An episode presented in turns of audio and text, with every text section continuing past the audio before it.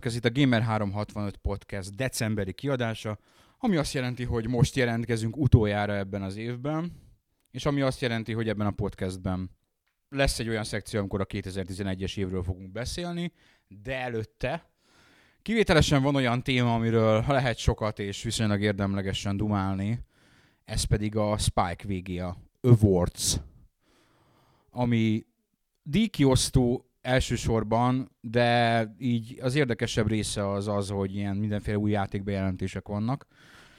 És idén is sokat ígértek, ha- hagyományosan felhájpolták a magasegekbe. Aztán, hát ha nem is azt mondom, hogy nem lett belőle semmi, mert végül is lett belőle valami, de hát olyan szintű bejelentések azért talán egy kivétellel nem voltak, amit, amit belőttek ott. Hát meg főleg nem is azzal volt baj, hogy, hogy milyen bejelentések voltak, hanem azzal, hogy konkrétan már, már mindenről lehetett tudni előtte. Még ha azt nem is, hogy mi lesz például a Last of Us, de, de azt tudtuk, hogy lesz egy ilyen játék, és ez ugyanúgy minden más új trailerről vagy játékról elmondható, hogy tudtuk, hogy ott lesz, csak azt nem, hogy mire kell számítanunk. De még mindig több meglepetés volt, mint az E3-on, nem? Hát az idei E3-hoz viszonyítva mindenképpen, de amúgy is én ezt szeretem a, a végé abban, hogy így egy estére összesűrítve elég sok újdonságot kínál. Igen, hát ilyenkor gyakorlatilag mindig van annyi újdonság, hogy meg tudjunk vele tölteni egy, egy oldalas hírszekciót. Így uh, idén is volt annyi, hogy szépen így végigírtuk a sort. És hát elég sok olyan volt, amit, amiről érdemes is volt írni. Hát elsősorban ez a Last of Us. Um, ami, mert az egyetlen meglepetés az volt, hogy kifejleszti, bár egy nappal vagy két nappal előtte ugye az Uncharted 3-ban megtalálták a, a ráutaló jeleket, és ott már azért lehetett sejteni, hogy a Naughty Dognak legalábbis köze van hozzá. De az azért meglepetés volt, mert ez nem gondolta volna az ember, hogy van egy második csapatuk az Uncharted 3 mellett már két éve csinálják ezt a játékot, és hát jövőre meg is fog jelenni. Úgyhogy azt mondom, hogy ez meglepetés volt. Maga a játék az így, így mindenféle lehet. Egyrészt nagyon jól néz ki, az meg kell hagyni, az kétségtelen. De mondjuk a Naughty Dog játékoknál lesz már így lassan, akár alapnak is vehetjük, hogy nagyon jól néznek ki. A másik ugye ez a félig zombis, félig gombás téma, ami nem az a gomba, amitől kis piros rajzfilmfigurák szaladgálnak a plafonon, hanem, hanem az, a, az, az, a, az a bizonyos gomba, aminek van némi tudományos alapja is, ami át, átveszi az irányítást a, a szervezet felett, arra épít, és hát tulajdonképpen egy ilyen, hát majd, hogy nem zombi történet, és, és egy ilyen apokalipszis történet, mert hogy egy mm, kvázi kihalt földön, és túlélők, és ott már, amit láttunk, ott már a, a, az utcákat, elborították a növények, tehát nyilvánvalóan nem a katasztrófa után két héttel, hanem, hanem később játszódik ez. Igen, pont ez, ezt tartom egy kicsit én is izgalmasnak, vagy hát nem is kicsit, hanem nagyon, mert a, a hölgy mondja a végén, hogy milyen jó lehetett, amikor még emberek mentek. Tehát valószínűleg ő nem is emlékszik rá, vagy hát annyira kicsi volt, tehát valószínűleg már legalább egy 5-6 év eltelt. Vagy de hát nem tudom. De mindenképpen, mindenképpen izgalmasnak tűnik ez a dolog, és nem is félek attól, hogy ez rossz játék lesz azért, mert hogy most jövőre már meg is jelenik, mivel ez egy másik csapatműve. Úgyhogy abszolút szerintem van ebbe potenciál. Az Enslaved megmutatta már, hogy posztapokaliptikus nagyvárosokat jó fel lehet építeni, és van benne hangulat. Ez meg, igen, Enslaved. Enslaved. Tudok neked 12 kiejtésben mondani enslaved de nem fogok. Nem tudom. szóval az a hogy nagyon-nagyon várom én is ezt a játékot, főleg azért, mert az Uncharted-nek volt bátorsága, hogy Uncharted-nek? Naughty volt bátorsága, hogy Uncharted mellett valami mást is csináljon. Meg olyan szempontból is ígéretes szerintem, hogy, hogy amikor még csak az első részletek meg képek jöttek ki a játékból, és azért már lehetett sejteni, hogy valamilyen posztapokaliptikus, zombis, ilyesmi téma lesz, azért sokan féltek ettől, hogy, hogy ez egy kis elcsépelt dolog lesz, mert azért mostanában volt jó pár ilyen játék, de, de úgy tűnik ez alapján, az első trailer alapján, hogy azért valamennyire ez egy új irányvonal lesz, és, és egy ilyen komolyabb történet központú játék lesz. Enslave, de azért van egy másik kapcsolat, és ugyanaz a lead designer. Ha, ha elkerekedett szemekkel nézel, akkor az azt jelenti, hogy nem tudtad.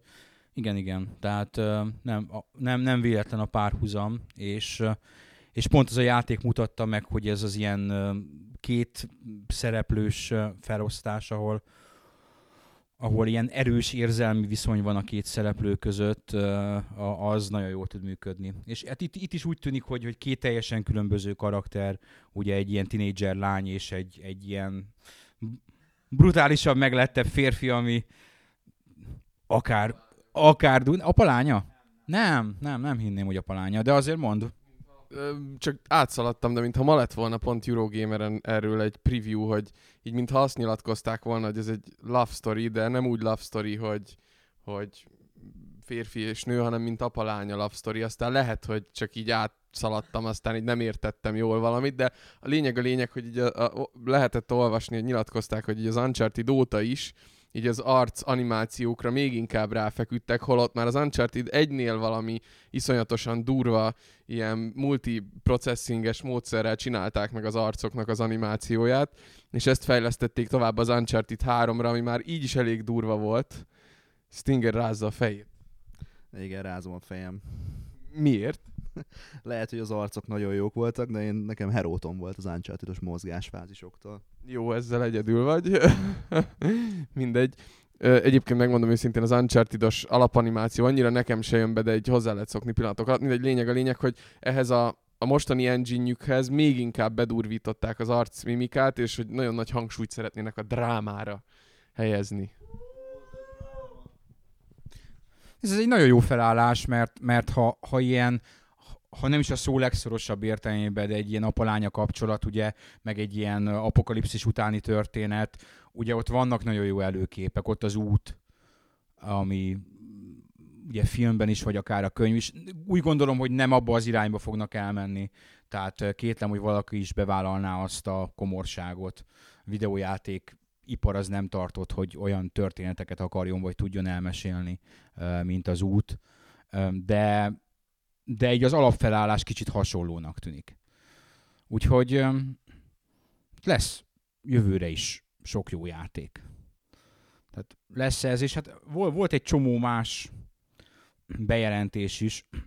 Volt egy, ami a legnagyobb izgalmakat váltotta ki, és a legnagyobb érdeklődés, sok kommentet, sok kattintást generált, az a Metal Gear Rising Revengeance, ami a Kojimáik eh, bizarr angol szógyártó gépezetének egy újabb terméke.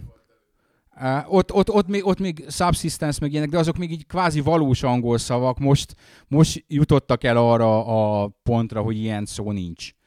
Tehát ugye Revenge és Revenge with a Vengeance, azt hiszem ez van a trailerben én igazából arra következ, következtetésre jutottam az Avenge-nek. Minden változatát előkapták, és azt egybe rakták. Hát ennyi igazából. Nem tudom, de, de az szerintem egyébként szükségtelen, és nem is tudom, vagy nem is értem, hogy miért van alcíme.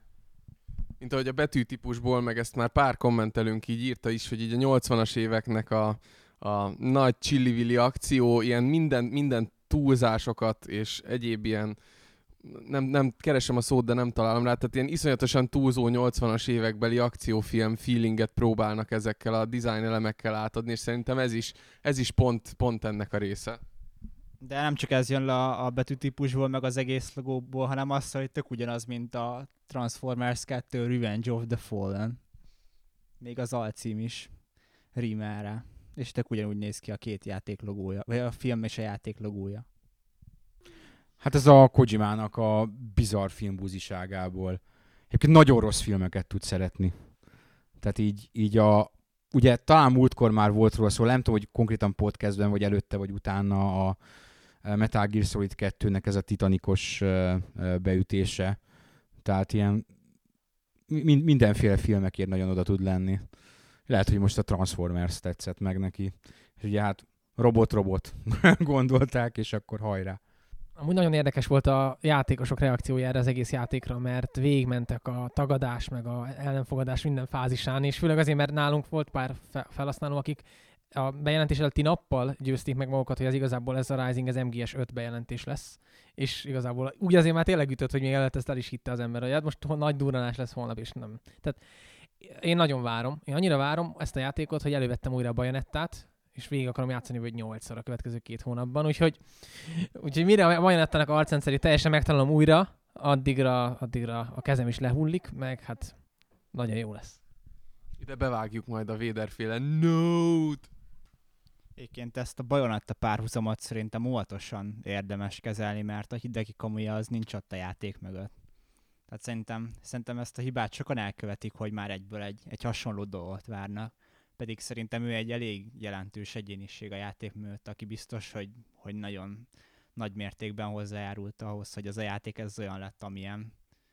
És nyilván ugyanaz a zsáner, legalábbis úgy látjuk, hogy a játék stílusa az tök ugyanolyan, de, de azért én várnék azzal, hogy valami hasonlót kapjunk végül.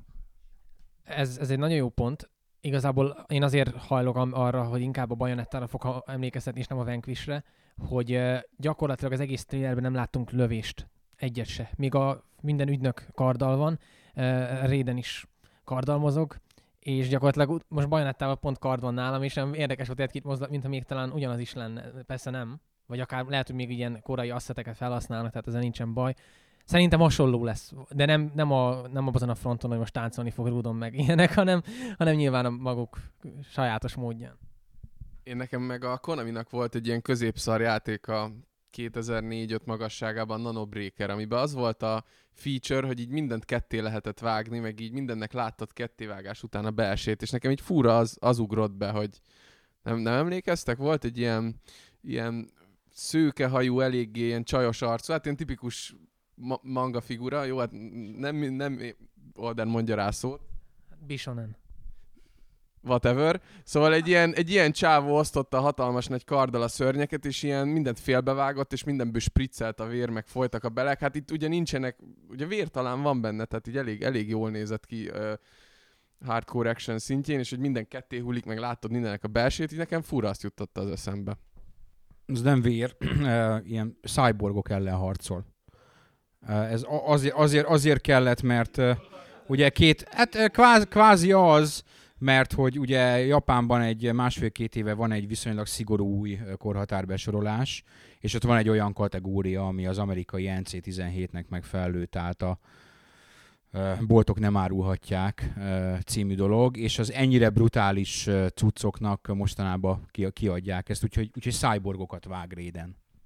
De annak ellenére nagyon brutálisan néz ki, hogy vágja a cy- cyborgokat, tehát így ez megint a manga esztétik, amikor a Ghost in the Shell-be a végén így majdnem szétroppantják a főhőst, és, és gyakorlatilag ez is ugyanolyan, hogy így a, a szenvedést, meg azt a kvázi taszító részét ennek az erőszaknak, azért ez elég durván átadta ez a trailer, de ez csak az én.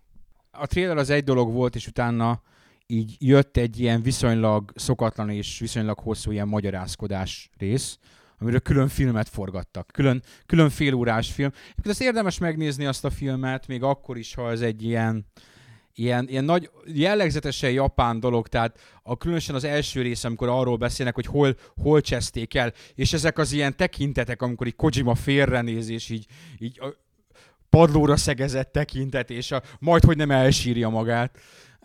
Az egy, egy egyedi cucc, de amit ki akarok hozni belőle, hogy kicsit megértse mindenki a Metal Gear Snake avatáros em- emberkék, akik közé is tartozom, eh, érzéseit ezzel kapcsolatban. Nekem, nekem ez egy egyetlen problémám van, hogy ezt a stílust én nem kedvelem.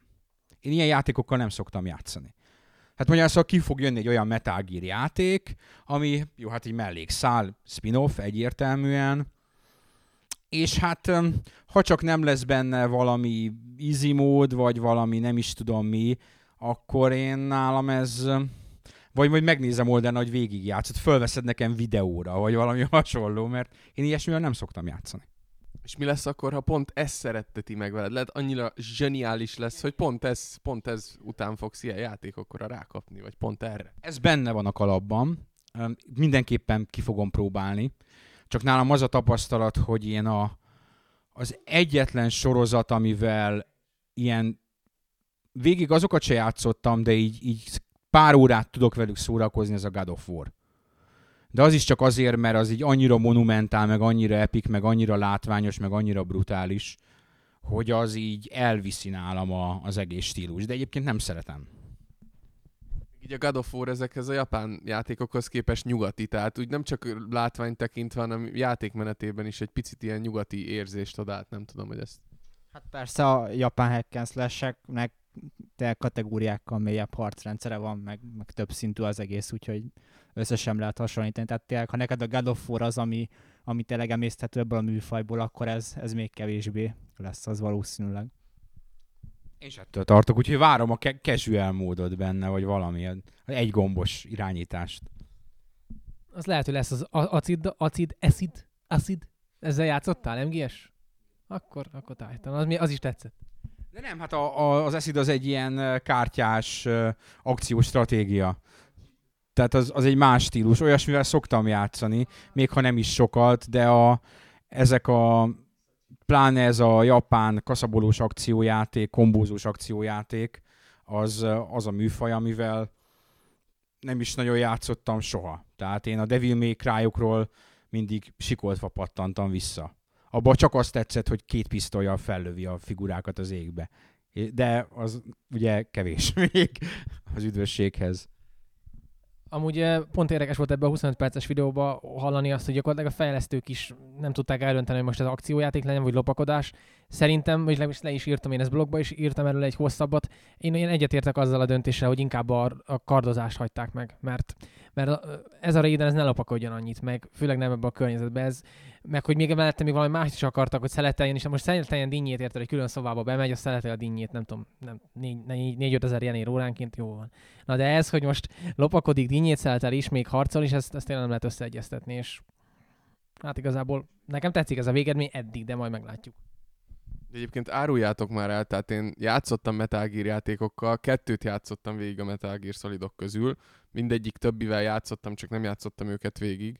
A Metal Gear-ekben sosem a lopakodós rész volt jó, tehát én úgy gondolom, hogy nekem, nekem a lop- lopakodás az sokkal inkább mondjuk a Tom Clancy féle lopakodós részek jobb. Jó, ne keverjük össze, jaj! Jaj! Jaj, mit mondtam? Szóval én, én nem ta, én a Metal Gear-eknek sose tartottam olyan nagyra ezt a lopak, lopakodós részt. De mi az, hogy nem tartod a nagy lopakodás részét, mikor az egész arról szól, hogy mész olyan helyeken, ahol kihasználod a kamerák, meg az őrök, meg az egész rendszer. Tehát az egész egy doboz, egy, egy logikai játék az egész. Gyakorlatilag. Mi, mi, mi, akkor mi, mi tetszett, hogyha nem adják a boss fightok? Csak a boss fightok és más nem? Nem, hát én nekem a Metal Gear Solid az mindig olyan volt, hogy mit tudom én, 10 perc játék, 20 perc mozi, és én ezért szerettem. Tudom, ez a, ez a casual Metal Gear megközelítés, én sose játszottam hard, meg nehéz szinteken, én beraktam normál fokozatba és játszottam, valahogy át, átverekedtem A pontból magam B-be, és akkor ott jött a videó, és akkor azon flashelődtem.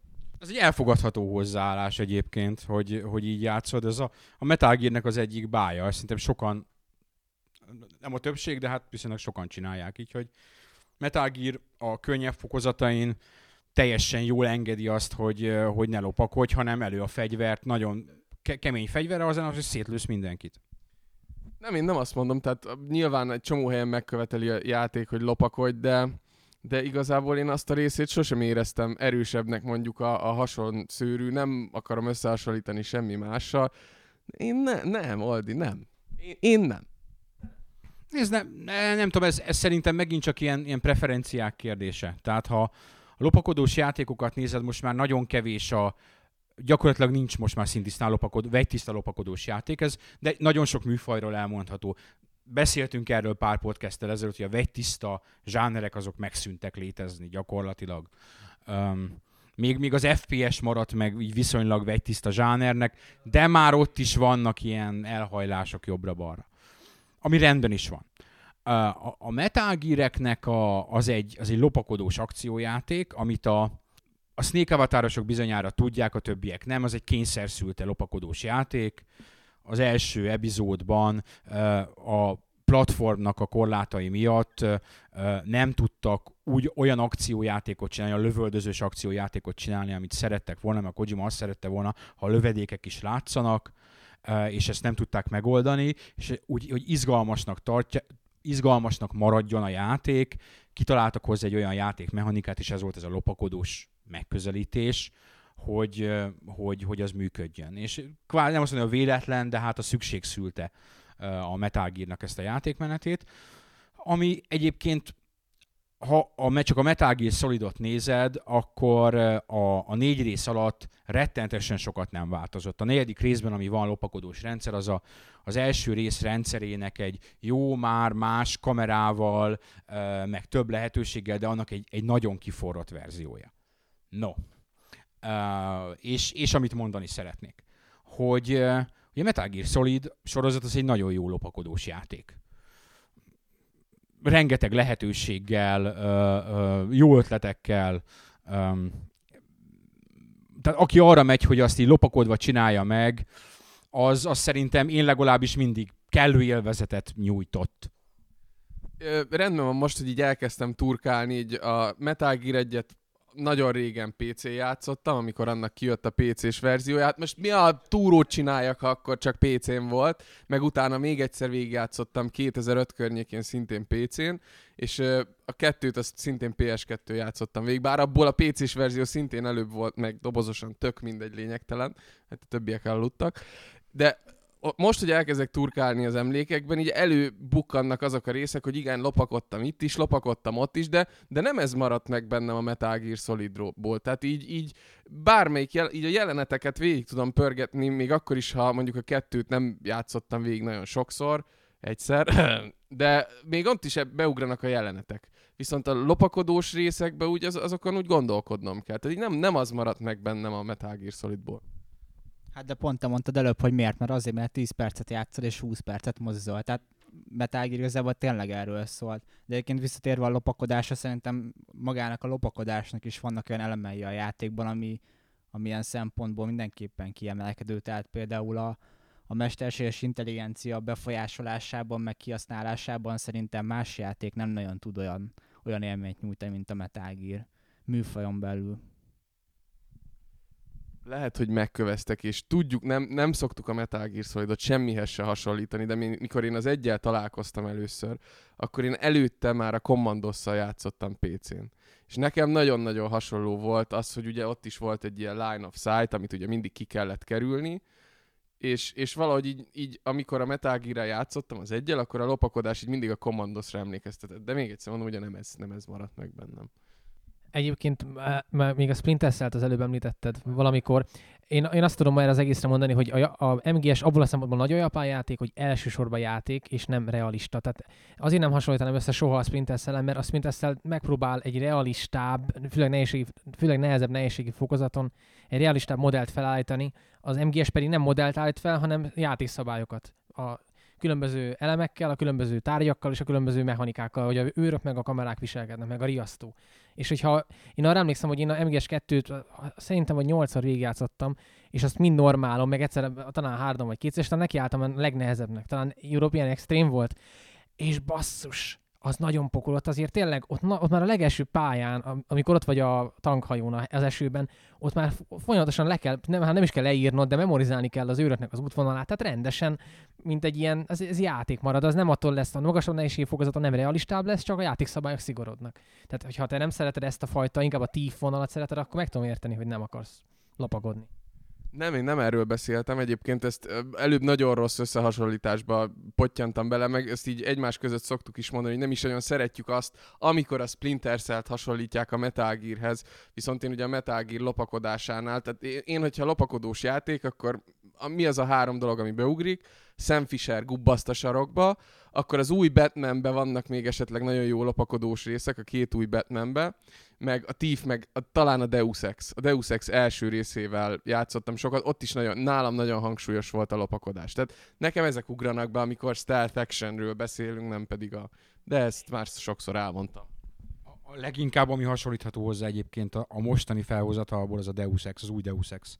Az új Deus Exnek a lopakodása, az annak ellenére, hogy first person, alapvetően ugye néha kimegy külső kamerába, az egy ilyen, és ezt meg is erősítette nekem fejlesztő ember, ugye még két hónapja, hogy igen, hogy a Metal Gear az egy nagy előkép volt a lopakodás szempontjából. De, de nagyon elmentünk, nagyon elmentünk. Nagyon elmentünk. A, a, a lényeg, Metal Gear, vagy Metal Gear Solid Rising-nak hívták, most már Metal Gear Rising-nak hívják. Én nem vártam tőle lopakodós játékot. Én akciójátékot vártam tőle, ha olyan lesz, mint a Bayonetta, hát nem tudom.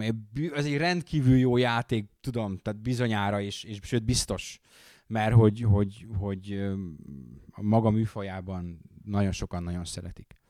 De, de nem az én játékom. A másik problémám az vele, hogy, hogy átpakolták a, logikusnak tűnő MGS2 és MGS4 közti idővonalat, átpakolták az MGS4 mögé, ami már annyira nem tűnik logikusnak, tekintve az MGS4-nek a befejezését, illetve azt, hogy a, az MGS4-ben a, a Raiden az milyen képességekkel rendelkezik. Tehát játszott valaki rajtam kívül végig MGS4-jel? Oda, oda, odáig nem jutottál el.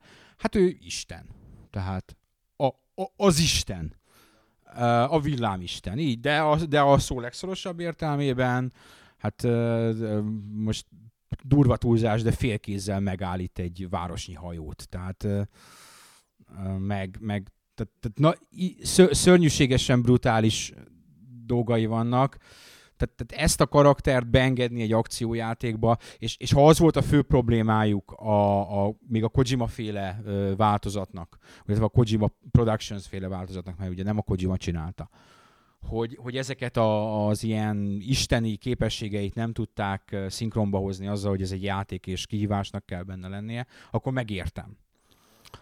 Ebben az új verzióban is hát ott ugye durva dolgokat csinál. Tehát fölhalítja a rét a levegőbe, és utána ráugrik, és tehát, jól, jól néz ki, igen, csak itt, itt valószínűleg már, valószínűleg már uh, és ismét ilyen metágír, avatáros ember, ember vagy embereknek a, a szemszögéből mondom, bár a metágír az mindig is egy ilyen, ilyen teljesen felpörgetett és őrült dolog volt szerintem, és, és kár olyan, tehát a realizmus az nem sajátja, és jó is, hogy nem sajátja. Várom, tehát, tehát tehetséges emberek csinálják, és hát Kojimáik is benne vannak azért nyakig ebben a dologban, de nem feltétlenül az a folytatás, amire én azt mondom, hogy ú, akkor most ú, jöjjön. Na, szerintem, ha csak valakinek nincs még más egyéb ötlete mondani valója, akkor szerintem a Risingról ennyit. Mi volt még? Tony Hawk. Tony Hawk. Uh, hát az volt a az volt a kis meglepetés. Nem tudom, hogy podcastben beszéltünk, vagy magunk között arról, hogy miért nem adnak ki az első egy-két-három részből egy letölthető változatot, és lőn Lőni egy dologtól félek, és ezt pont reggel beszéltük idefelé jövet, hogy reméljük, hogy nem próbálnak meg valami olyat csinálni belőle, ami a Tony Hawk sose volt. Tehát reméljük nem viszik el, a, mert ugye mondtak, hogy nem, csak, nem csak a grafikát, meg a, a fizikai engine turbózzák fel, hanem így a játékmenetet is megpróbálják így mai színvonalra hozni, meg talán a trailerbe is felvillan egy ilyen szöveg, és így én bízom benne, hogy nem viszik el sem dupla analóg karos irányítás fele, sem nem találnak ki valami új dolgot. A Tony hawk az volt a jó, amikor egyszerűen árkádosan csináltad a milliós kombókat, és ment a háttérben a Milenkolin. Remélem ezen nem nagyon fognak, meg nem nagyon akarnak majd változtatni. Igen, meg én úgy gondolom, hogy már elindultak ezen az úton, hogy adjuk ki az első két részt remixelve, akkor akkor már építkezzenek teljesen erre a nosztalgiára, meg erre a klasszikus mm, gördeszkás vonalra, és ezt vigyék tovább, mert különben én nem láttam sok értelmét az egésznek. Tehát én is ebben bízom, amit bente, hogy, hogy ez tényleg olyan lesz, mint a, mint a régi Tony Hawk játékok, a mai, mai színvonalra emelve.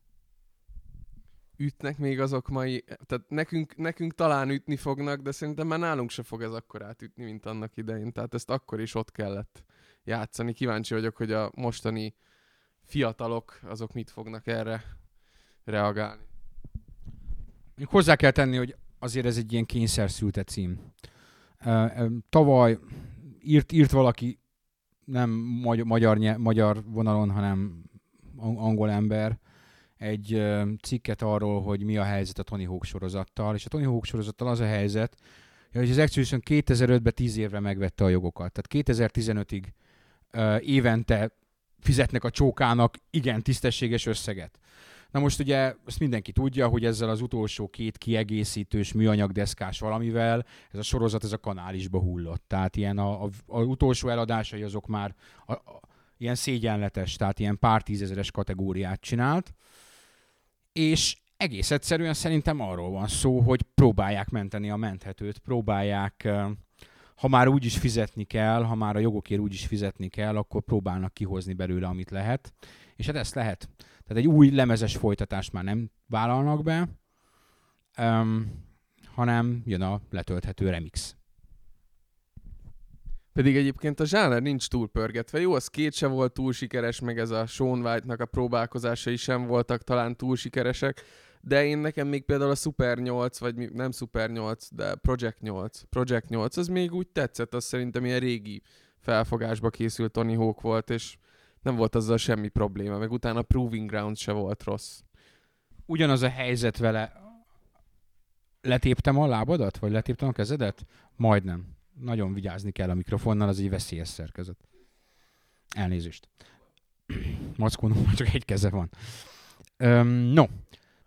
Ugyanaz a helyzet kicsit szerintem, mint a, mint a Guitar Hero-val, a másik Activision sorozattal. Hát ráuntak az emberek. Hát hány folytatás volt? 16? Jó, annyi nem, de hát mit tudom, 8, 9, 10, fogalmam sincs. Nagyon sok volt. És egész egyszerűen ez a formula, ez eddig tartott.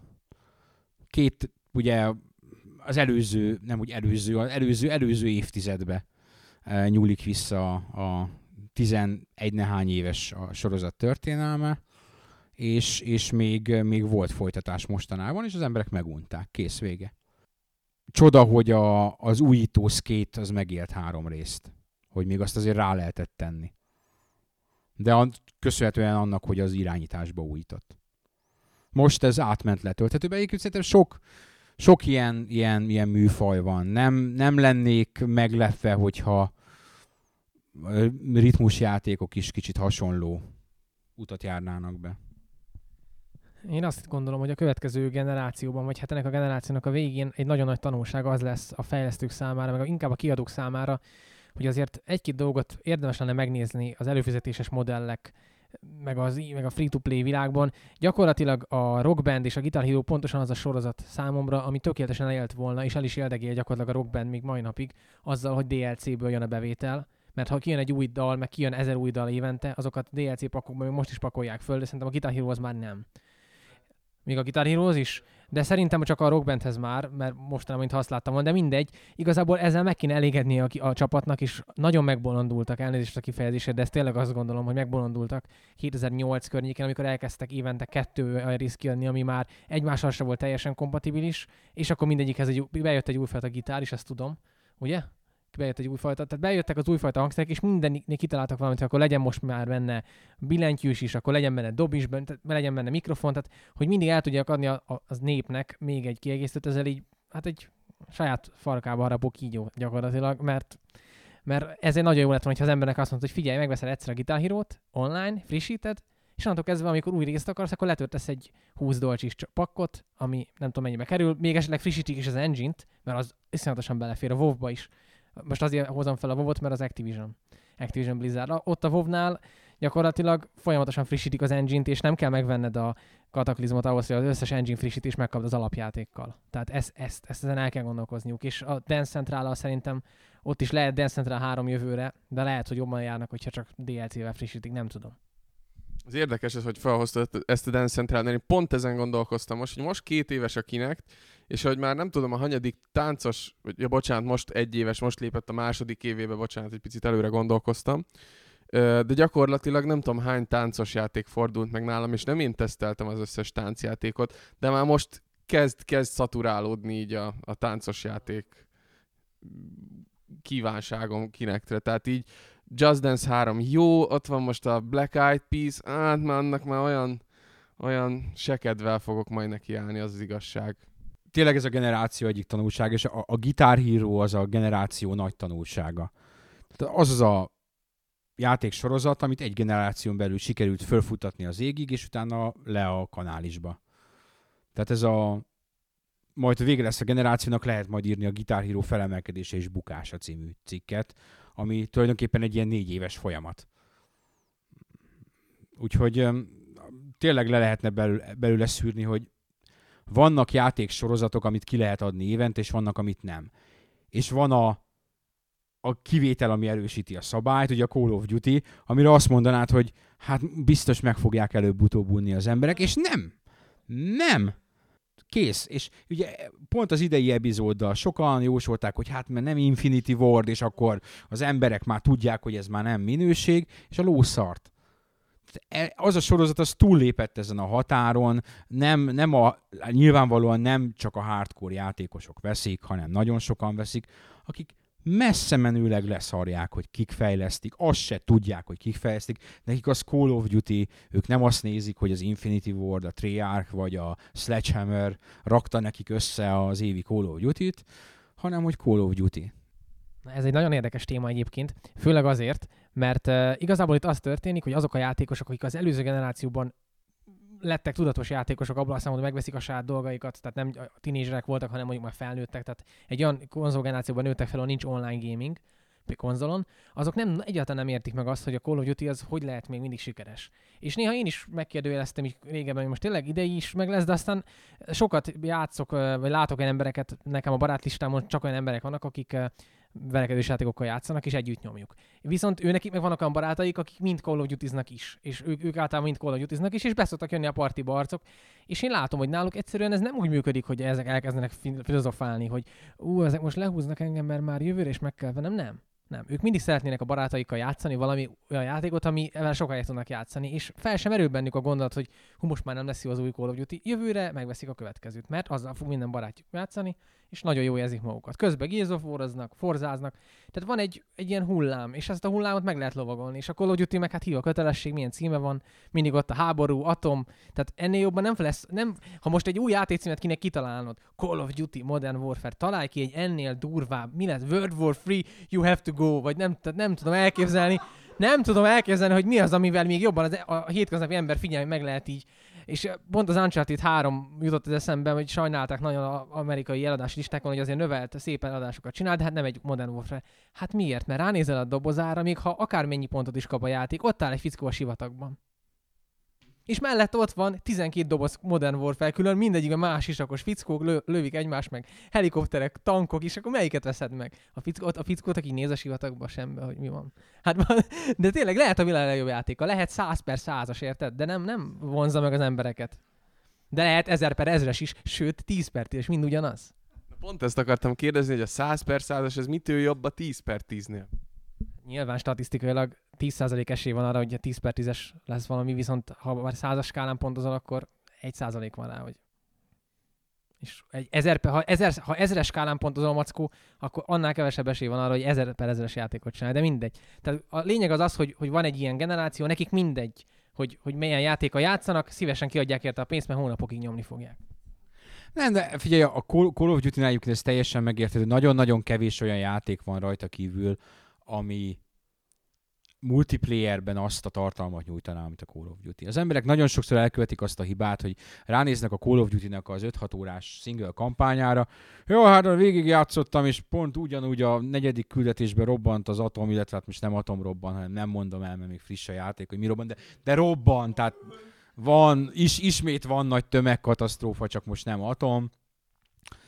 És hogy, hogy, és abban igazuk is van, hogy különösen ez a mostani, és ezt, ha aki olvasta a tesztünket, amit én követtem el, abban ezt én le is írom, hogy hát azért kezd látszani, hogy ugyanazokat a paneleket rakják más sorrendbe a single player kampányban. Ellenberger, ott van a, ott van a multi, ami egy szuper multi tartalom. És a Call of Duty multiát, annak a pörgősségét, a, az árkádosságát lehet szeretni, meg nem szeretni, a többség szereti, de tartalmi szempontból nem nagyon lehet ott arra azt mondani, hogy, hogy nem, nem nyújtanak eleget. Mert, mert van bőven, van bőven ott az ott úgy elég hónapokra, hogy utána, ha már eljátszottál vele hónapokat, akkor igenis megveszed utána a DLC-ket, mert annyira benne vagy, már annyira, már kipresztiselted magad, már megnyitottad az összes fegyvert, már, már megvannak a cuccok, és igen, ez egy nagyon jó felépített rendszer, ami arra sarkal, hogy játszál vele sokat. És még egy, még egy szám, hogy a Call of Duty népszerűségéről, aki Black Ops-szal még szokott néha játszani, mondjuk Xbox 360-on. Ott sok százezer ember van még ma is esténként. Tehát, tehát látszik, hogy so, tehát nem az van, hogy most mindenki hirtelen átugrott, átment nagyon sokan, játszanak vele, de még az előző epizódokkal, még a Modern Warfare 2-vel is játszanak. Ez népszerű sorozat. És még egy dolog, az, hogy a kampányban hány pálya van, meg hány alatt játszott végig, az nagyon jó, vagy nagyon érdekes dolog, de nagyon sokan még azt a hibát is elkövetik, hogy, hogy ránéznek mondjuk egy multiplayer tartalomra, és azt mondják, hogy négy játékmód, hét pálya, hát ez akkor kevés. Nem. Ha egy, egy, egy kompetitív játékban csinálsz hét jó pályát, az azzal ér fel, mint hogyha megcsinálnál egy 120 órás IRPG-t, aminek minden perce élvezetes, mert ezeket a, játék, ezeket a pályákat hónapokig játszott. Most a, a Counter-Strike-ban tíz éve ugyanazt a, hát talán négy pályát játszák az emberek, és nem azért nem unják meg, mert, mert bolondok, hanem azért, mert az a négy pálya annyira tökéletesség van csiszolva, hogy azzal még ugyanúgy tíz évig el lehet játszani. A Dust 2-nél nincs jobb multiplayer vagy pálya, és, vagy hát meg lehet közelíteni. halo is többet ér egy jó megcsinált multiplayer pálya, mint akármennyi új játékmód. Buta dolog lesz, amit most mondok, de annak idején, amikor én is ilyen nagy csés voltam, már most nagyon keveset játszom egyébként vele, én is nagyon szerettem a Dust 2-t, és volt, hogy tényleg két évig gyakorlatilag csak a Dust 2 játszottam, és akkor voltak olyan ismerősök, akik megkérdezték, hogy mi, miért jó egy pályán játszani ilyen sokat. Én meg erre azt mondtam, hogy basszus, a focit is egy pályán játszott, tehát az is ott egy ilyen tökéletes, arra, arra a játékszabályra az egy tökéletes pálya. Én, én két év után is annyi újdonságot fede- fedeztem fel a Dust 2 hogy hihetetlen, meg annyi apró finomságot, meg trükköt, és ez, ez gyakorlatilag még mai napig vannak, akik 10-10 év, nem tudom hány éves már Csé, de szerintem 10 éves, 10, hát 13 nincs még szerintem, de ö, lényeg a lényeg, a Dust 2-t azt szerintem mai napig az egyik kedvenc mapként tartják számon nagyon-nagyon sokan. Szóval visszatérve erre a sok éves dologra, múltkor volt egy lampartink, és nálunk rendszeresen előkerül a, előkerül a, a Duke Nukem 3D, és azon van egy Hollywood Holocaust nevű pálya, amin körülbelül, hogyha összeszámolom, talán már 1500 meccset játszottunk, 2000-et talán az évek során, és a mai napig nem tudjuk megunni. Tehát igazából csak ez az, ami eszembe jutott. Az új bejelentések között volt még egy Epic Games játék, és az olyan szempontból volt meglepő, hogy egyrészt viszonylag keveset, az inkább egy teaser volt, amit mutattak belőle, másrészt a műfaját tekintve úgy tűnik, hogy eljött az a, az idő, amikor az ilyen nevesebb fejlesztők is a, a Minecraft kosarába megpróbálnak beletúrni, és ők ezt kapásból a másik népszerű uh, univerzummal, a zombiverzummal próbálják elegyíteni. Bár sok mindent nem lehetett megtudni róla, mert a teaser az játékmenetet nem mutatott, csak hogy gyű- gyűjtögetnek a túlélésre. Én őszintén szóval nem is értettem, hogy a Minecraft az hol került elő, mert mint hogyha az első hivatalos sajtóközleményben nem is lett volna benne, hanem, hanem valahol a végé, végé vagy valaki megemlítette volna, mert a, ezek alapján ez nem feltétlenül hogy Mi- Minecraft legyen, ez lehet egy sima tower defense játék és resource management Mert tehát én ebben még sok mindent látok, abszolút pont benne potenciál van, konkrétan pont egy ilyen flash játék gyakorlatilag, amiben jönnek a zombik mindig, meg hát a StarCraft 2-ben is van, van egy olyan mob, ami később ilyen mini játék is lehet, hogy jön éjszaka jönnek a infested terranok nappal, meg bázist építesz. Hát ez egy nagyon jó kis koncepció. Hát. Én sem tudom, hogy honnan jön a Minecraft párhuzam, de több helyen olvastam, úgyhogy valószínűleg tőlük származik valamilyen szinten, hogy én, én szerintem az, hogy, hogy azért egy, egy Tower Defense játékban ott azért általában adott védelmi cuccokat teszel le.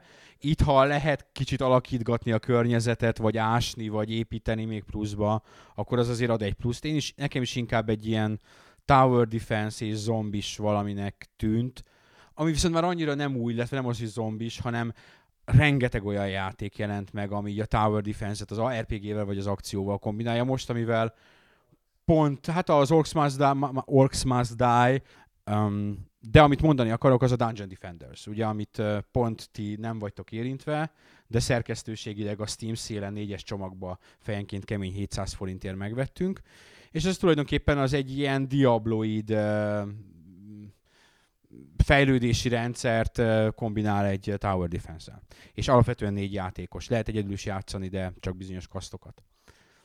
Érdemes. Úgyhogy, úgyhogy elég sokan belemélyeztették a fogukat ebbe. Ha ők egy ilyen Minecraft-es vonalra viszik el, akkor az azért viszonylag új lesz. Nem erre, biztos, hogy nem erre számított tőlük senki. Én, én legalábbis én nem. Tehát engem az meglepetésként ért, hogy a Fortnite-nak hívják a játékot, és hogy az ilyen lesz. Azt én azért várom. Mi volt még, még újdonság? Volt egy Diablo 3 intro, amiről szerintem konzolos mondtam viszonylag kevesen beszélnek, leginkább azért, mert a konzolos játékosokat nem csak, hogy nem is érdekli, de a PC-seket is már igazából senki nem nagyon mozdult rá, mert jó az intro, jó az intro, de Blizzard, most már megjelenési dátumot kérünk. Tehát most már négy hónapja gyakorlatilag egy darab játékrendszert csiszolnak, minden készen van, minden tartalom megvan, már minden, most már a koreai megjelenés elhárult, most már csak a, a, rúna, a rúnáknak a fejlesztését, meg a rúnáknak a dobását akarják jól eltalálni az elején, és ez megvan, akkor jöhet a launch. Ha pedig nem, akkor várhatunk májusig is akár. Szóval ez a Diablo 3 intro, ez egy kicsit így elhomályosult amellett, hogy én, én vizionál, én arra keltem reggel, hogy Diablo 3 intro akarok ébredni, és megnyes dátumra is nem, nem jött, úgyhogy szomorú vagyok. Új Command Conquer volt, a Generals 2, ami megint csak nagyon-nagyon-nagyon keveset. Tehát ez egy 2013-as játék, a, a meglepetés az, hogy ez egy BioWare játék, a fene se gondolta volna, hogy a BioWare az valós idejű stratégiát fejleszt. Uh, ellenben Frostbite 2 motor, ami úgy tűnik, hogy az IE-nek most már ilyen alapmotorja lett. Tehát nagyon sok játékuk használja, és, és hát 2013 az már az a kategória, hogy a jó Isten tudja, hogy milyen konzolra fog jönni, szerintem. Tehát abban már benne van, hogy ez egy következő generációs játék. Hát az attól függ, szerintem, hogy ha 2013 elejére jelentették be, akkor még simán a jelenlegi generáció, ha meg a végén, akkor, akkor már lehet launch cím. Az az érdekes egyébként, hogy így a Frostbite-ról és a következő generációról beszéljek. Én nem láttam a Need for Speed Durant konzolon, de nagyon-nagyon sok komment úgy jött vissza ugye ott a kommentelők között, hogy fú, ez egy nagyon ronda játék. Hát én PC, mi PC-s, PC-s tesztverziót kaptunk belőle, és gyönyörű volt. Tehát én, én nem egy résznél egy eltáltottam a számot, hogy ilyen korrekt természetábrázolást nem, hogy autós játékban, de így, így más típusú játékban is ritkán látni és ahhoz képest még nagyon-nagyon lesújtó vélemények voltak sokfelé a konzolos verzió. Na jó, tudjuk, Need for Speednél mindig előkerül ez, hogy a tavalyi, tavalyi sokkal szarabb, meg tök mindegy. Tehát lehetséges az, hogy ezt a Frostbite motor tényleg nem erre a, nem erre a generációra. Battlefield-et se láttam Xbox 360-on, de el tudom képzelni, hogy ezzel akarják át evickélni ezt a generációváltást az IE-nél és ezért van az, hogy minden, mind, vagy legalábbis a fontosabb belső címeket nél ugye ráállítják a fejlesztőket erre a motorra. Hát nem szinte biztos, hogy ezzel akarják. Hát a, a, a kettő között elég jelentős különbség van. Tehát annak a, ha látni akarod, hogy milyen a konzolos, akkor um, nem, lóra. Ezt, és ezt nem én mondom, hanem a BioWare. Van egy prezentáció a Battlefield 3-ról, ahol mutatják a motornak a skálázhatóságát, és van, hogy low setting, bam, bam, bam, BioWare, elnézést, uh, um, DICE, bocsánat. Uh, low setting, a konzolos beállítások. Medium setting, PC-kre már ez, meg az, meg amaz, jó. High, ultra, bemutatják, hogy mi mi. Akinek ma van egy jó PC-je, az Frostbite 2 motoros játékokat tudja ultrán nyomatni. Ennyi. A különbség az nagyon nagy. Tehát bárki bármit mond, tudom, hogy jelentek meg olyan vélemények, hogy már nincs, de hogy nincsen. Mint a két külön játék lenne. Hm. Parancsolsz? Elég távol ülsz a tévétől. Igen, igen, ez egy visszatérő, visszatérő, ezt azt hiszem a Neo FM volt egy topik, hogy mire verik a PC-sek a kis pöcsüket, amikor ha a tévétől távol ülsz, akkor úgy tulajdonképpen az, igen, 6 méter fölött nem látszik a különbség, ez egy méretes marhaság, hát dehogy nem. No, tehát ez egy ilyen generációs átkötő motor, ahogy most a Frostbite 2 játékok ultra beállításon kinéznek, azt én azt mondom, hogy egy generáció kezdeti next gen játéknak azok elmennek. Nem azt mondom, hogy azt várom a következő generációt, jobb lenne, hogy ennél több lenne, de nem vágnék eret magamon, ha így néznének ki azok a, azok a játékok, és, és aki most csak konzolon játszik, és eltekintve pár ilyen vizuális gyöngyszemtől, uh, tudom, Uncharted meg ezek, neki is egy nagyon nagy előrelépés lenne szerintem. Pontosan mindenkinek nagyon nagy előrelépés lenne ez. Volt-e még valami? Voltak ilyen, ilyen mindenféle trélerek olyan játékokból, amit már tudunk. Ugye volt egy Bioshock Infinite uh, zenés tréler, uh, és volt egy, volt, egy, volt egy Mass Effect trailer, Mass Effect 3 trailer, volt egy Hitman trailer, és volt egy diát. Őszintén a diakat elolvastam egyszer, de nem emlékszem rá, hogy, hogy igen. Az volt benne, hogy az Xboxos, legjobb Xbox játékot a Batman nyerte, vagy valami hasonló, ami furcsa volt, és az évjáték az a Skyrim volt, ami Á, Holden, majd nézel te nagyot, hogy amikor ki fog jönni nálunk is ugyanez. Hát de, de, de, de. Most van péntek, lassan indítjuk a saját olvasói szaval, mondjuk jövő hét elején, vagy valahogy így, nagyjából. És és Skyrim az esélyes. Nem is játszottál vele. Á. Na mindegy, tehát a- a, Skyrim, a Skyrim mint évjáték azt szerintem simán vállalható. Simán vállalható. Hát van benne nagy hegy, meg sárkány, meg még sok minden más, igen. És most már, most már a három platformból kettő nagyjára hely, nagyjából helyre is pofozták egyébként technikailag. Nem repül már hátra a sárkány. PS3-on viszont annyira gáz van az atyákkal, az a probléma, hogy nem is nagyon tudják, hogy hogyan lehet megoldani. És úgy arról beszélnek, hogy hát javítottak egy kicsit a performance-on, de a Digital Foundry nagyon brutális elemzésben osztatta le őket, ilyen 0 FPS mértek bizonyos pontokon, ami, ami elég kemény. Elég, elég kemény, és állítólag ez a hiba már a Bethesda a harmadik játékában fordul elő egymás után, és most 10 milliós eladásnál, hogyha ezek után nem képesek akár alapjaitól újraírni az egészet, és kiadni újra, vagy valami. Tehát eh, Geffen külön van egy topik erre. Én nem, én nem akarom most ezt, ez nem platformharc, ez a Bethesda-nak a sara, hogyha képesek egy ilyen PS3 verziót csak azért érintetlenül hagyni, mert legtöbb ember nem fog 50 órát beletenni, és érint- nem, nem, nem, is tűnik fel nekik a gond, akkor az Ernie of szégyen a generációnak, nem hogy Ga- Game of the Year. Már elnézést. Lehet, hogy ettől még 360 meg PC-n Game of the Year, de ez egy nagyon nagy szégyen. Januárban jön egy PS3 pacs. Nem tudom, én, én ezeknél a játékoknál tudom, hogy néha 0 FPS mértek, meg a Mackó is mondta, hogy neki PS3 verziója volt, és voltak vele gondok. Nem tudom. Én, én, én nem játszottam vele ennyit. Láttam a PC verziót, meg láttam a 360 verziót, PS3 verziót nem láttam. Én szerintem ez egy annyira nagy és komplex játék, hogy ilyenkor a bugjavítás az egy ilyen szükséges rossz. Az, hogy, hogy, hogy 0 FPS-t mértek, nem tudom. Nem tudom. A 0 FPS az gáz. Az gáz. Uh, én azt mondom, hogy, hogy várjunk még vele egy pecset, uh, és, és meglátjuk. Uh, tartalmát, hangulatát, szolgáltatásait tekintve viszont nagyon, nagyon ott van az a játék. Nagyjából ennyi volt a végé, ha csak valakinek nincs valami rettenetes mondani valója a, az egésszel kapcsolatban. Sajnos én, volt ugye élő stream, az lehetetlen időpontban volt számomra, ezt nem tudtam megnézni, de hogy a Kojima később twittelte, hogy ő ott égett, vagy valami hasonló. Volt valami égés? Pepper Kojima valamit elcseszett, vagy ilyesmi volt? Magát a videót én sem láttam, de amit olvastam az alapján azt mondták az emberek, hogy akik nem tudták, hogy ő Kojima, azok azt hitték, hogy valami részek tra- transzlétort hoztak a színpadra, aki nem tud két angol mondatot elmondani. Tehát gyakorlatilag hozta a formáját. Ne, igen, igen, egyébként ő, de ő, ő legalább ezt így, így nagyon őszintén nyomja, aki a Twitterét uh, követi. Az angolja az nem a legjobb. De próbálkozik. Próbálkozik, mint jó szága égen. Igen, ebb, ebből, ebből jön a, a Revengeance jellegű alcím, nem túl jó angoljából. Van még egy olyan ilyen érdekes fejlemény, ami ugye nem végia, meg nem akkora hír, de azért mégiscsak érdekes. A Fumito Uedának a távozása a, a Sony-tól konkrétan. Ugye, akinek esetleg nem mondana semmit a neve, ennyi. Ő a jelenleg a The Last Guardian-en dolgozó kreatív direktor, illetve hát a korábbi játékaik azok az Ico és a Shadow of the Colossus voltak. Mind a kettő remek, mi több ilyen sokak által mesterműnek tartott játék.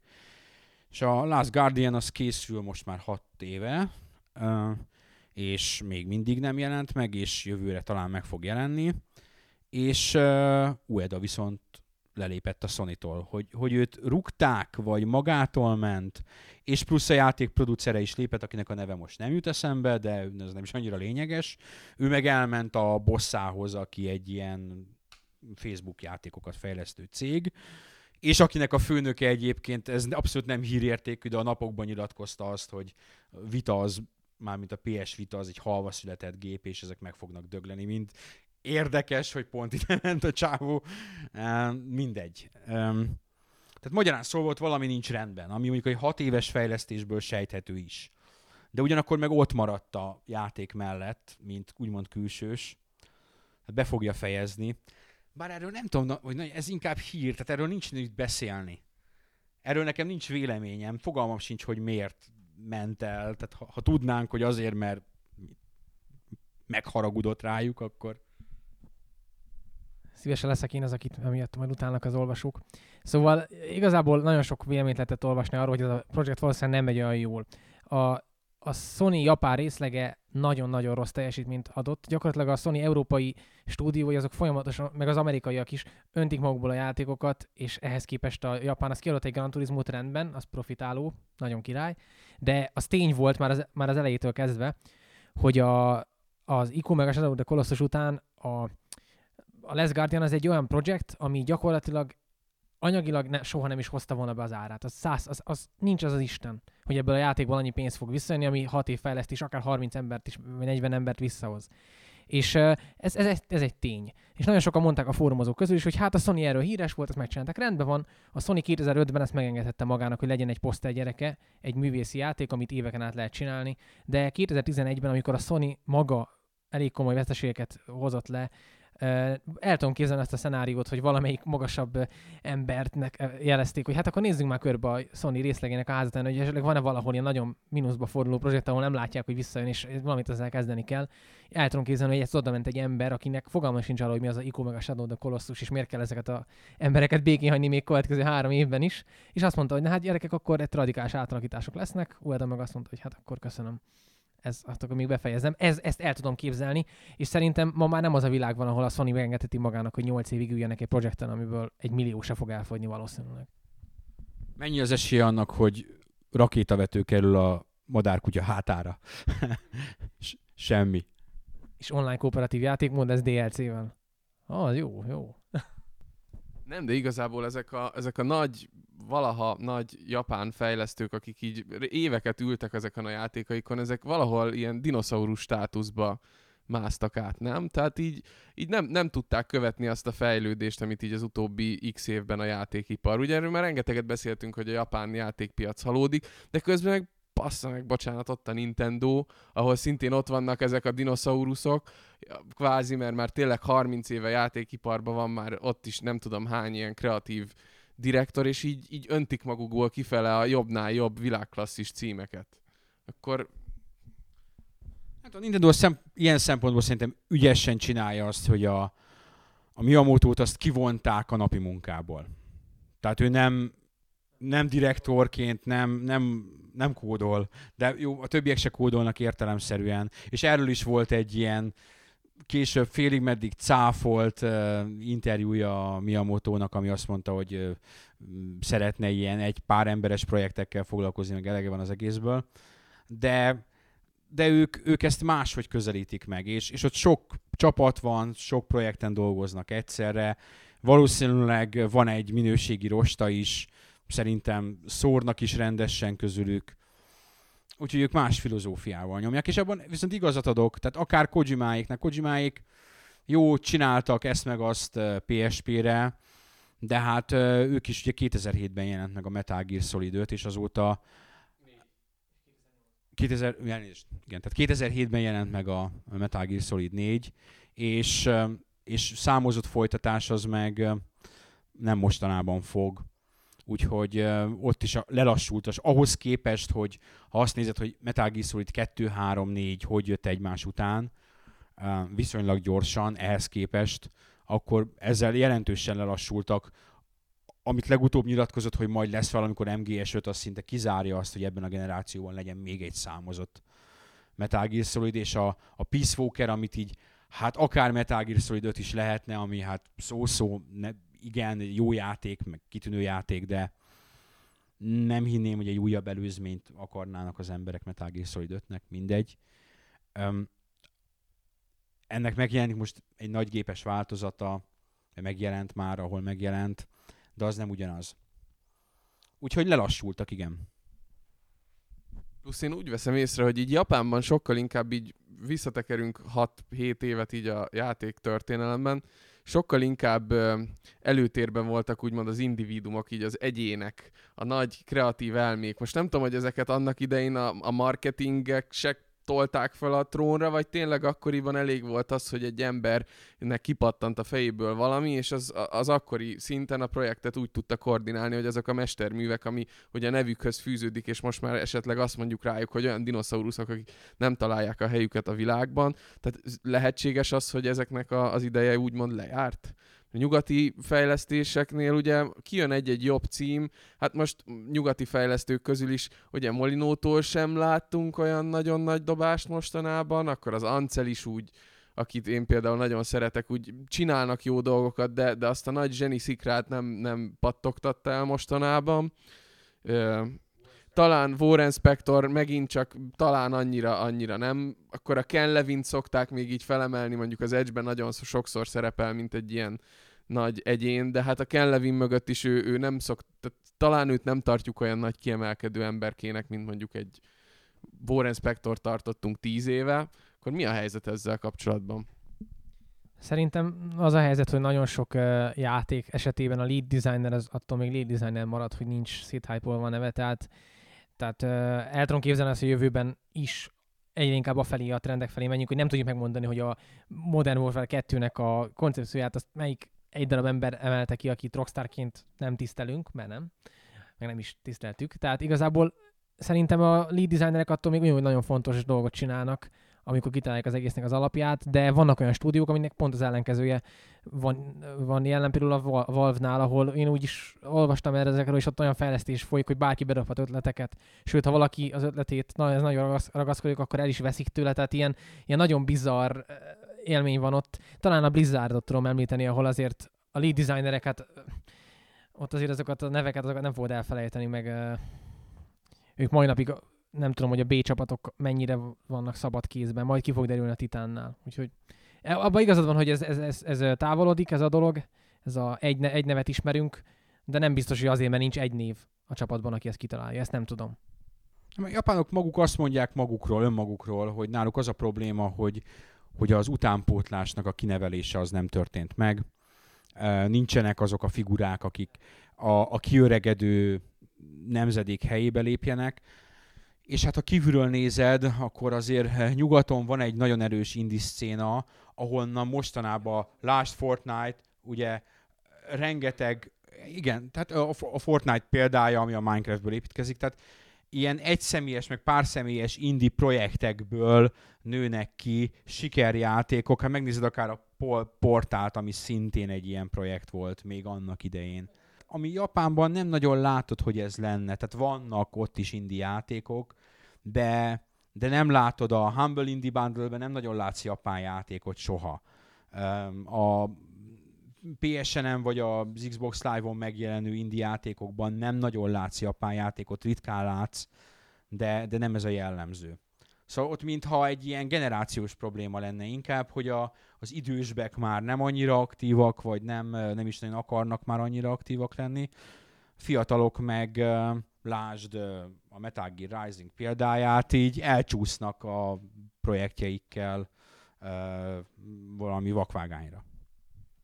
A Japánban most szinte csak egy ilyen fiatal tudnék emlegetni, akit így, hát szoktunk szeretni a Súdát, vagy Súda, Súda mestert. Ugye általában őt, őt szoktuk emlegetni, mint egy ilyen nagy sztárfejlesztő, de nála meg inkább ez a celebrity hype van körülötte meg, hogy Budin adja az interjút. Tehát nála is az a 7 pontos játéktól jobbat nem nagyon csinált, igaz, azok zseniális 7 pontos játékok, de szóval ő sem az a, az a csillagelme, akit úgy várnánk, vagy én legalábbis várnék. Hát igen, Suda is az, aki a kult címé vált Killer 7-ből építkezik azóta, és én már nem tudom, 7 éve jelent meg talán, vagy 6. Úgyhogy... Nem, hát azért a No More Heroes-t is elismerik, legalábbis az első részét.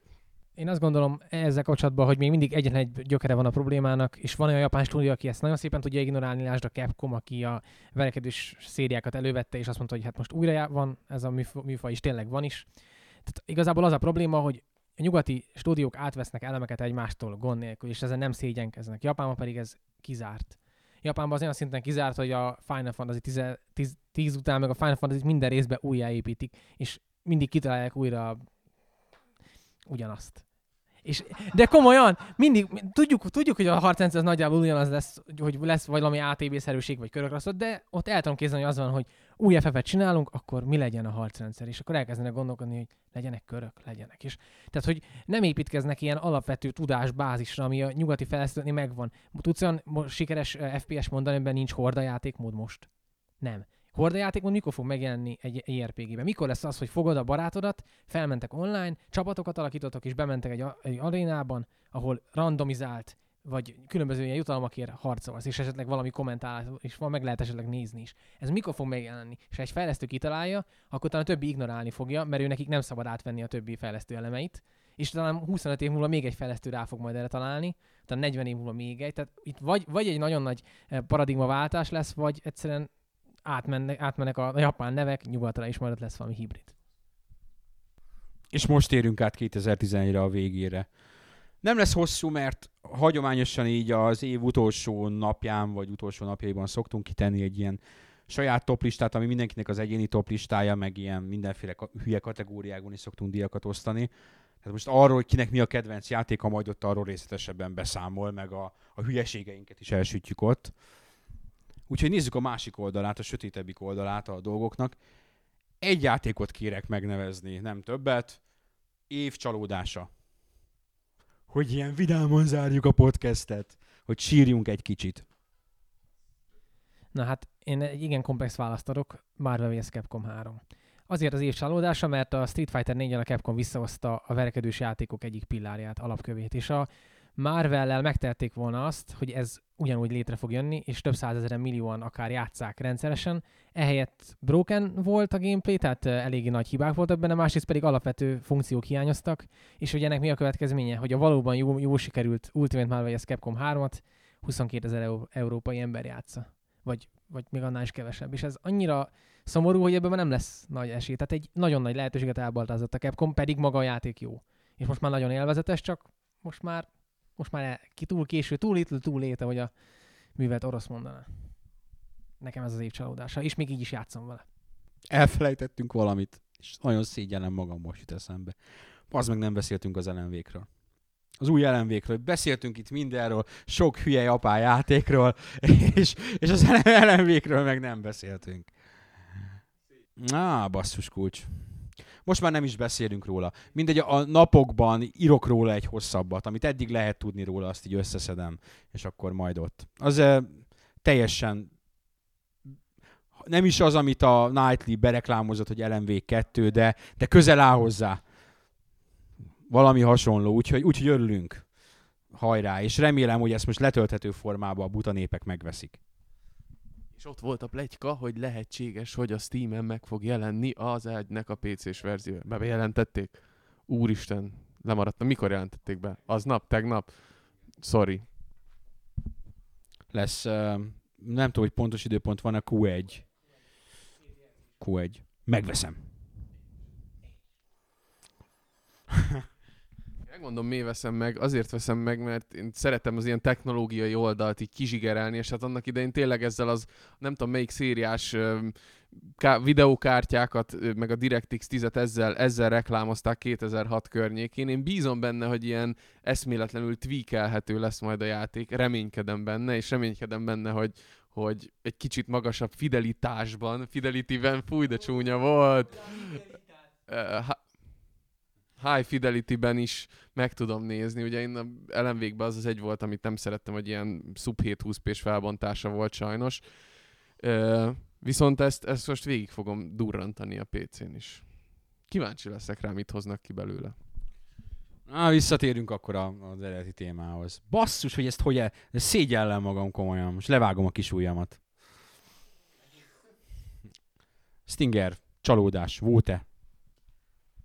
Hát volt is, meg nem is. Igazából nálam az év csalódása az, az, az, az pusztán technikai jellegű dologból fakad, mégpedig a Mortal Kombatról van szó, amit ha visszakanyarodunk a, a VGA-hoz, akkor megszavaztak az ég legjobb verekedős játékának, Oden nagyon-nagyon csóválja a fejét, de ettől még így van. Ö, Szerintem piszok jó lett az új Mortal Kombat, maga a, a játék mi volt a nagyon-nagyon tetszik, egy valami volt hatalmas nagy csalódás, ez pedig a multiplayernek a megvalósítása. Nem a tartalmi, hanem inkább a technikai jellegű ö, dolga.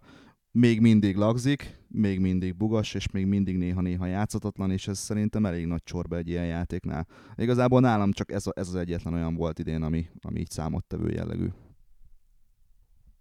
Annyira nagy csorba, hogy a jö- jövő évi Evon valószínűleg nem is lesz ott. És a helyén egy év után valami más fog átvenni, ami nagy dolog, mert az SF negyedik éve fog menni. Szóval lehetett volna ebből kompetitív szúz, de már nem. Már állnak át másra, úgyhogy tényleg szomorú. Na hát számomra egy kicsit az volt csalódás, hogy ebben az évben semmi olyan olyan dolgot nem láttam, ami, mert jövőre nézve, nem voltak olyan bejelentések, amire rápöröghettem volna. Lehet, hogy ez, ez csúnya dolog, de én az E3-on is vártam valami olyan bejelentést, amire majd lehet egy kicsit rápörögni, egy kicsit lehet rajta izgulni, hogy új, vajon milyen lesz. És ugye a- ez a nagy kinektes, meg múvos, ez a mozgásérzékelős dolog kifutott, én annak idején erre nagyon kíváncsi voltam például, hogy ez hogy fog majd a valóságban működni. Most így, így nincs semmi olyan, ami... Talán a Wii U-nál éreztem valamit, de hát talán a, a, mond- mondjam azt, hogy a Wii U bejelentés volt nekem 2011-ben a csalódás. Az, hogy nem, nem tudtam hova tenni. És nem is igazán tudom várni, pedig én szeretem, szeretek az ilyen újdonságokra várni. Egyébként játékok tekintetében nem volt semmivel se, szemben olyan, semmivel szemben sem volt olyan elvárásom, hogy, hogy azt kell, hogy mondjam, hogy csalódás lett volna. Talán, talán, és ez egy nagyon pici talán, a Super Mario 3D lentől egy picit én többet vártam, egy picit picit mélyebb, komplexebb Mario játékot. De ezt szerintem erről kifejtettem a véleményem a tesztben.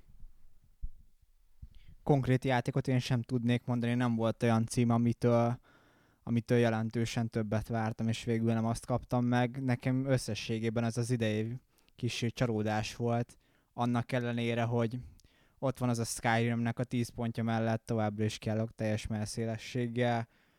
Ott volt az Assassin's Creed, ami, ami bizonyos szempontból olyan dolgot mutat ö, történetmesélésben, meg karakterábrázolásban, ami, ami játékszériában máshol egyáltalán nem, nem figyelhető meg. Ott az új Zelda, ott az Uncharted 3, tehát voltak itt egészen baromi jó játékok, de ha most ö, magam elé képzelem a számomra minden tíz legjobb játékát. Az elmúlt évben mindig volt olyan cím, én felírhattam erre a listára, idén, idén nem játszottam semmi olyannal, ami a személyes top 10-be bekerülhetne, úgyhogy számomra ez az év, ez, ez gyengébbre sikerült, mint az elmúlt néhány. Hiába voltak baromi jó címek. Nálam kettő is van. Na, érdekes módon szinte egymás után jelentek meg. Május magasságában. Az első az a Duke Nukem Forever. Jó, Duke Nukem Forever, az ember azért tudta, hogy ezek után most már ebből így nagyon jó játék nem lesz. Az ember azt gondolta, hogy közepes játék. Hát szar. Ez egy szar játék. Nagybetű szar játék. Nagyon-nagyon ritka az az FPS, amit nem játszok végig. Ezt eh, aki végigjátszott és játszott vele, tudja, eh, az a, az első ö, olyan boss fight, ami ott a gáton van, és utána bemész ott a ilyen szürke beton labirintusba, ott nekem elegem lett abból a játékból, mentésem még megvan, most jött a DLC, kaptunk is hozzá kódot, most megint fogok vele játszani kötelességből. És állítólag a DLC jobb, mint a fő kampány, de hát nem nehéz.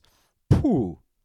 Tehát az a játék, az az, az a tipikusan, az a, már elnézést a szóért, de hát már káromkodtunk, úgyhogy nyugodtunk, össze van baszva. Szépen.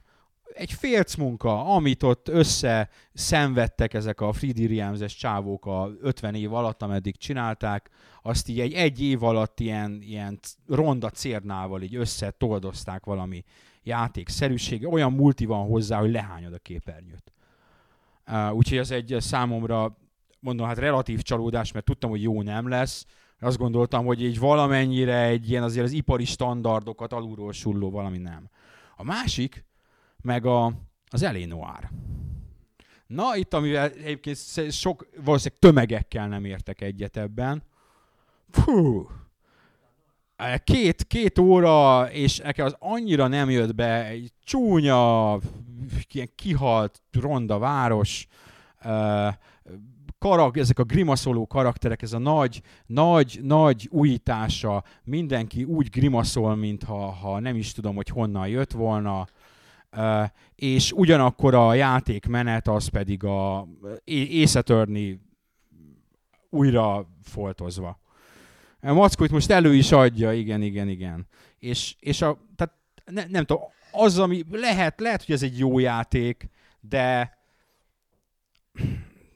olyan szinten nem érintett meg, hogy, hogy így tényleg két-három óra után gépből ki, uninstall a merev, merev, merevlemezről, és nem is tudom, talán oda is adtam valakinek, hogy játszál vele, öcsi, ha...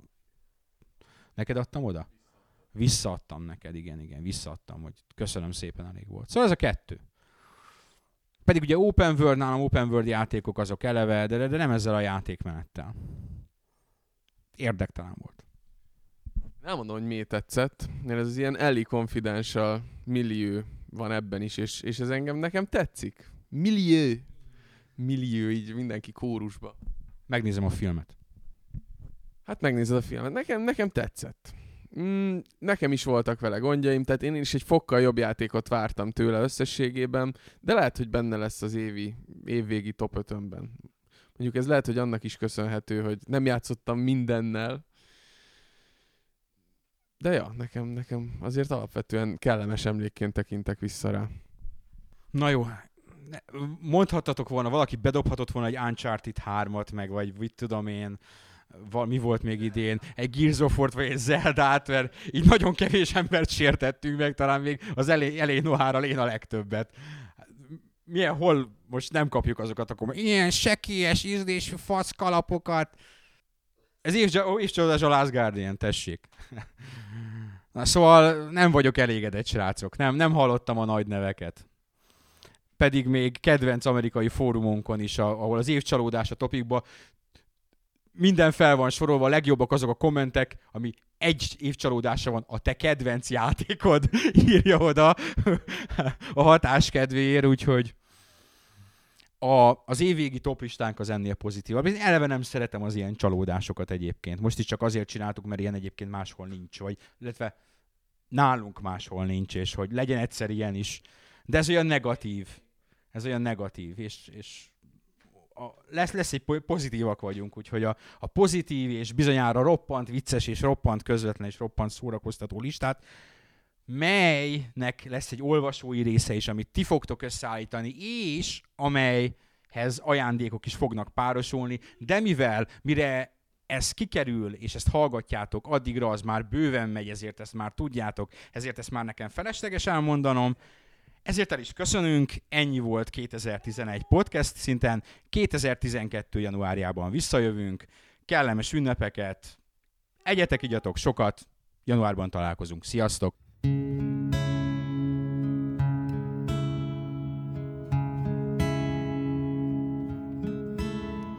Our hero, our hero claims a warrior's heart.